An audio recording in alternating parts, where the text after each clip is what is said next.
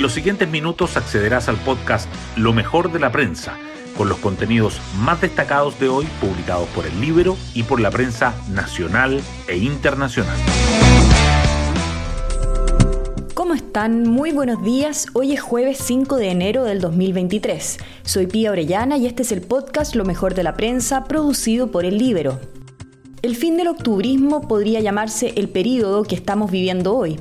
Si bien con el amplio triunfo del rechazo en septiembre ya se percibía ese ánimo en la sociedad, la encuesta CEP dada a conocer ayer terminó de confirmarlo. Una alta valoración a carabineros y a las Fuerzas Armadas y un bajo apoyo a formas de protestas y a evadir el pago del transporte público son algunas muestras de aquello junto con el bajo apoyo al presidente Boric.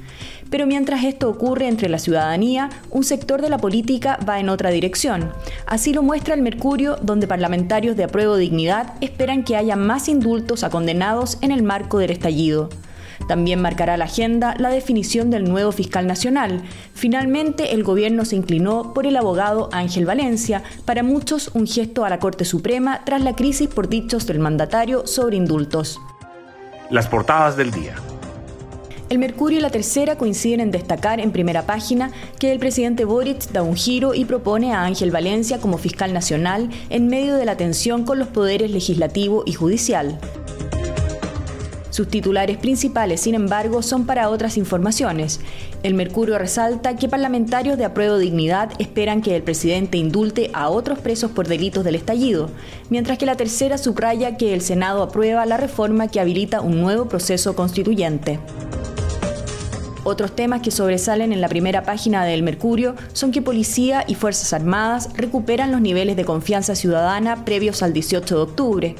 La caída de liceos emblemáticos se profundiza por pérdida de clases durante la pandemia y violencia escolar.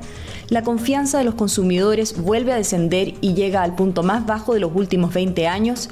Y el presidente argentino Alberto Fernández impulsa un juicio político contra la Corte Suprema. La tercera, en tanto, realza que el ministro de Hacienda, Mario Marcel, califica el proyecto de autopréstamos como autoengaño y catastrófico. La encuesta CEP muestra que el 61% rechaza la gestión del presidente y la mitad de Chile cree que el país está estancado. Protestas contra Dina Boluarte y cortes de carreteras vuelven a tensionar a Perú y la nueva U de Pellegrino parte el año con una derrota ante Coquimbo Unido. Diario Financiero, por su parte, abre con la noticia de que OXO arriesga multa por 6,4 millones de dólares. Fiscalía Nacional Económica la acusa de dar información falsa en compra de OK Market. También destaca la encuesta CEP en siete claves y hace un zoom a quienes ven con más pesimismo la economía. El libro, en tanto, trae el intenso debate en Chile Vamos para decidir si presentan o no una acusación constitucional contra Boric. Hoy destacamos de la prensa. En el marco del proceso constituyente, solo un par de horas duró sobre la mesa la idea del Partido Socialista de que las colectividades oficialistas y la democracia cristiana presenten una lista única en la elección del Consejo Constitucional. Diputados de la democracia cristiana rechazaron la propuesta diciendo que sería un suicidio. Pérdida de clases por pandemia y violencia profundizan la caída de liceos emblemáticos.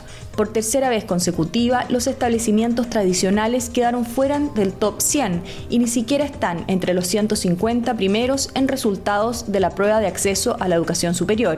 El Instituto Nacional cayó al puesto 201. El músico electrónico francés David Guetta volvió con su fiesta infinita a Chile, diez años después de su última visita, quien fuera reconocido como mejor DJ en 2020 y 2021, abrió anoche la temporada de conciertos internacionales en el Movistar Arena.